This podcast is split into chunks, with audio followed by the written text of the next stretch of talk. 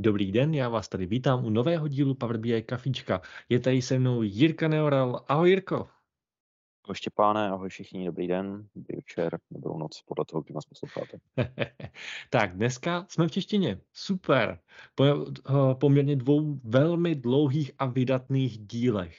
A s Jirkou jsme se bavili, že by bylo hrozně fajn pro vás, který nebaví poslouchat ta angličtina, to trošku shrnout, o čem jsme se to vlastně bavili, a vypíchnout z toho ty hlavní body. Že jo, Jirko?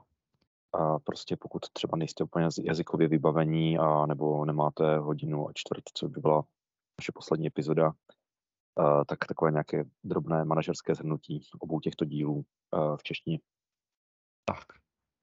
Takže abychom připomněli, o, jaký, o jaké díly se vlastně bavíme, tak teda konkrétně v první řadě šlo o díl s Jamesem Bartlettem ohledně PowerShellu a Power BI a druhý díl byl s Power BI Guy, respektive s Benem, kde jsme se bavili o Denebu, což je speciální vizuál a případně i vizualizaci dat právě v Power BI a jaký to má vliv. OK, takže vlastně v tom prvním díle začneme tím PowerShellem tak, jak to šlo chronologicky. Jsme se vlastně dozvěděli nejdůležitějšího. Vzali jsme si sebou uh, velkého guru na PowerShell, Power BI. A bavili jsme se o těch vlastně nejčastějších use casech. Co to bylo za tebe, Štěpáne, ty nejčastější use casey? Tak, eh, nejčastější use casey jsou z pohledu administrátora. Prostě když máte zpravovat celý ten Power BI service, tak dokud je to malý, dokud máte prostě pár workspaceů, tak se to dá uhlídat, uřídit poměrně jako jednoduše i bez nějaký další jako automatizace, případně bez nějakých jako složitějších nástrojů. Na druhou stranu, jakmile to začne bobtnat, nebo jakmile začnete uh, pracovat s, už v nějaké velké organizaci, kde Power BI už nějakou chvíli je, tak prostě ten PowerShell je úžasný ušetření vašeho času, protože vám umožňuje si ke všemu v podstatě napsat skript, který za vás může udělat velkou část věcí. A teď za vás neznamená, že za vás vyřeší všechny běžné starosti Power admina, ale je schopný vám to prostě projít všechny workspacey, vytáhnout všechny reporty, zanalizovat, co se jak používá a byste se mohli podle toho jenom velmi rychle rozhodnout, jestli tam jsou nějaké věci, proti kterým byste měli zakročit nebo případně s nimi něco udělat. Co to bylo za tebe, Jirko? A za mě jsem poprvé musel sáhnout po PowerShellu, eh, když jsem eh, řešili vůbec jako usage logy přes víc workspaceů a celkově mm-hmm. v podstatě u mě ty úlohy jsou o tom povětšinou, pokud eh, se jedná o víc workspaceů nebo víc datasetů, kde potřebuješ provést nějakou podobnou úlohu, jako třeba přehození uh, zdroje, případně nějakého disaster recovery, uh, že ti vypadne primární server a ty potřebuješ přehodit, ne, nebo je plánovaná údržba, než že by ti něco vypadlo. Potřebuješ přehodit uh, na záložní zdroj.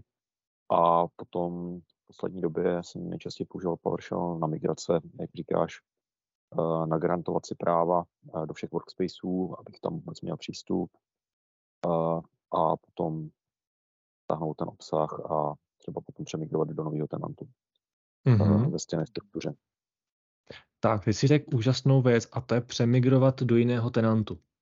To je něco, s čím prostě občas je potřeba počítat, nebo je potřeba počítat s tím, že uh, něco takového může nastat a je dobrý vědět, že to lze. Není tady magický tlačítko, kde byste řekli prostě migrate, ale je možnost vlastně sáhnout po PowerShellu jako věrnému kamarádovi a napsat tam skriptí, který vám postupně vyexportuje všechny uh, datasety s reportama a zase vám je může rovnou naimportovat do nového tenantu. Dokonce za vás může i předpřipravit ty workspacey, naházet do toho lidi, prostě zautomatizovat všechnu tu činnost, kterou byste za normálních okolností klikali strašlivánsky dlouho. Plus náš host nám na některé tady tyhle věci přinesl, má, má knihu mnoho hotových skriptů, kterou uh, hodně využíváš, že? Tak, přesně. Uh, byla v, vlastně v tom díle v popisku tady toho podcastu, takže nebojte se tam k tomu vrátit a podívat se na to.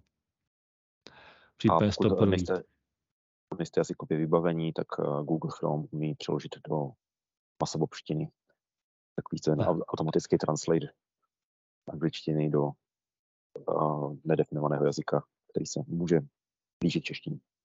Přesně tak, přesně tak. Takže rozhodně to vám by s tím mohlo pomoct. A zároveň Jirka na Jamese vytasil docela záludnou otázku. A to bylo, to jestli náhodou nepřipravuje nějakou knížku, která by Jirkovi mohla pomoct právě do tajů PowerShellu proniknout. Uh, ta motivace byla vlastně kvůli tomu, že když jsem se uh, díval na různé kurzy, ať už Channel 9 od Microsoftu, a, nebo i uh, se, si ani moc nepamatuju ty portály, jak se jmenují, ale měl jsem tam vždycky, když jsem narazil na PowerShell a chtěl jsem se učit, tak na obecný problém, eh, že to většinou bylo zaměřené na Windows administrátory. A nikoliv na člověka, který přichází z toho Power BI pohledu, takže se si jako můžeš učit tu syntaxi z pohledu uh, Windows admina a ty principy jsou jako stejný, jak se píše smyčka třeba, jo, ale uh, že jsem se do toho nedokázal tak jako vcítit a vžít a vydržet u toho dostatečně dlouho, protože ten kurz byl uh, asi jako přiměřeně dlouhý pro toho člověka, který potřebuje ten PowerShell dát, ale já bych to potřeboval přetočit na tu část, uh, co je důležitá pro mě z pohledu jako Power BI, že uh, jsem ty kurzy online nový zadarmo uh, nakonec jako třeba nedodělal a hodil by se mi uh, nějaký jako krok po kroku postup, jak začít, ale zaměřený přímo na to Power BI. Tak a na, na, na, to konto právě James odpovídal, že sice to v plánu nemá, ale nej, nejsi první, kdo to zmiňoval. Uh, takže možná by něco podobného připravil. Tak budeme jenom doufat, protože přesně to, co popisuje, si myslím, že může být úžasný entry point do té problematiky pro spoustu lidí. A teď tím nemyslím samozřejmě jenom tebe, ale i třeba a komukoliv dalšímu. Mě samotným by to taky hodilo. Prostě každý, když už PowerShell nějak přičuchnul, tak to většinou bylo třeba z pohledu Azure administrace, než potřeboval, nebo potřeboval nějaký skript pro Windows. Ale vyloženě vzít nějaký guide a postavit to vyloženě vůči Power BI, co všechno se s tím dá dělat, si myslím, že by bylo super. Zároveň jsme tam třeba vykopli jedno takový téma, který jsme mezi tím uh, už prokopli, a to bylo, to, že tam padla otázka, jestli je možnost pomocí PowerShellu třeba vlastně získat informace uh, z jednotlivých datasetů, který dr- vlastně drží usage, usage matrixy, to znamená vygenerovat usage matrixy a dostat ze všech z nich uh, data, i když vlastně nemáte admina. To znamená, protože pokud byste měli admina Power BI, můžete se sáhnout do logu, tohle by vás vůbec netrápilo, ale ta ten předpoklad je takový, že nemáte Power BI admina, máte jenom třeba admina workspaceu nebo toho v obsahu a chcete se dostat na ty data. Tak ano, i tahle ta věc lze. Přesně jako tady ty témata ohledně toho nemám Power BI admina, tak uh, minulé práci mě to netrápilo, teď mě to trošku trápí, že ty věci a skryty, které jsem vlastně za tu dobu získal a měl nachystaný, tak uh, vůbec uh, to, co se dá dělat z pohledu Power BI, neadmina, uh, že je omezený, uh, jak si říkal, třeba logům se nějakým dostaneš. Jo. Ale uh, třeba ta migrace obsahu by asi problém byl. Jsem tam no, jako naťukl, na, naťukl to téma.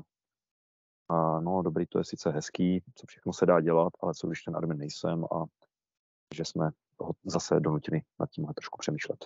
Tak, přesně. Protože přece jenom jak říkáš, z pohledu admina, jakmile, jakmile nejsem admin, jsem hodně vázaný svůj, svým oprávněním a i třeba ta migrace toho tenantu by v tu chvíli byla velmi složitá. Mohl bych vlastně zmigrovat jen a pouze uh, v obsah, u, u nějž jsem vlastníkem a u kterého můžu dát stáhnout.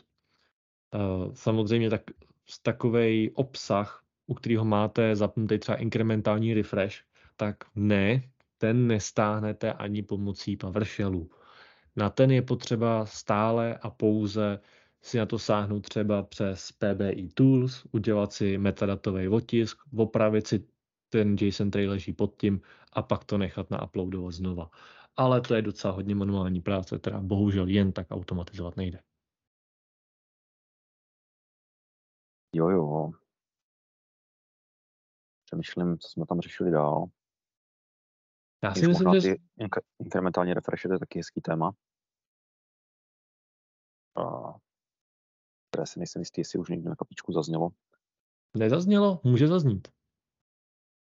No, Já si myslím, že to ale teďka jako to high level shrnutí toho, co jsme probírali s Jamesem, by tak nějak stačilo. Protože uh, pokud vás zajímá víc, běžte si to rozhodně poslechnout, za nás, za mě to, nebo za mě to stálo za to.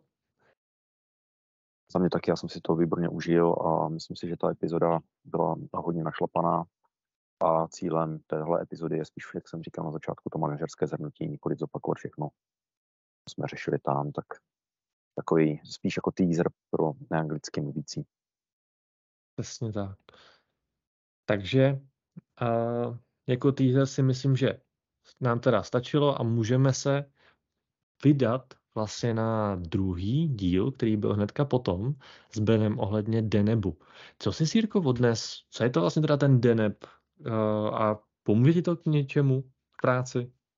No, já jsem si jako odnesl to, že jsem zjistil, že Denep existuje a co vlastně Denep je, protože jsem ho předtím neznal. Že Denep je vlastně jako custom vizuál, který využívá, uh, nevím, jestli se to dá nazvat jazykem, ale v podstatě asi jo, uh, Vega, Vega Light a je to vlastně vizualizace, kterou si napíšete v tom daném jazyce uh, a dají se v tom dělat kouzelné věci, které byste ve většině případů potom museli sáhnout po custom vizuálech, abyste nějaký podobný případ řešili. A než se učit psát vlastní custom vizuály, tak je z pohledu jako jednodušší se asi naučit Vega Light a vzít Deneb, který to za mě vykreslí a jsou pro něj asi menší nároky na aplikaci, než kdybyste že vlastní vizuály můžete psat taky R nebo Pythonem, tak že to je alternativa, pokud tyhle jazyky neznáte a nechcete se učit. To odnesl já. Tak, uh, rozhodně, to si z toho od nás jako to nejlepší, co z toho od si šlo, bych to tak řekl, co se týká Denebu. Uh, a musím já. se přiznat, že jsem si z toho ještě odnesl to, že jsem si ho hned v pondělí začal zkoušet nad vlastníma datama. No, tak super. Co jsi vyrobil jako tvůj první graf?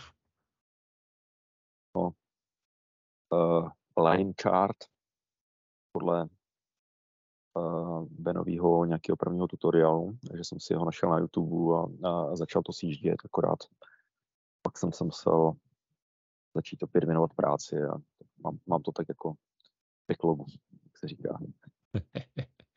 Chápu. No tak super. Uh, co já bych tomu dodal, pr- uh, co jsem tak si ty z toho... nepoužíváš celkem běžně, ne? Hele, celkem běžně asi úplně říct nemůžu. Protože a Denep je sice hrozně fajn, je to certifikovaný vizuál od Daniel Marš Patrika, a rozvíjí se to, je to v tom strašně jako super, umí to ušetřit spoustu času a to jak vývojového, tak práce jako takový, tak potom toho času se nečítá stránka. Na to je to naprosto jako super, zároveň to docela dobře umí handlovat direct query, což jsem velmi překvapený, když jsem jako s tím kolikrát pracoval.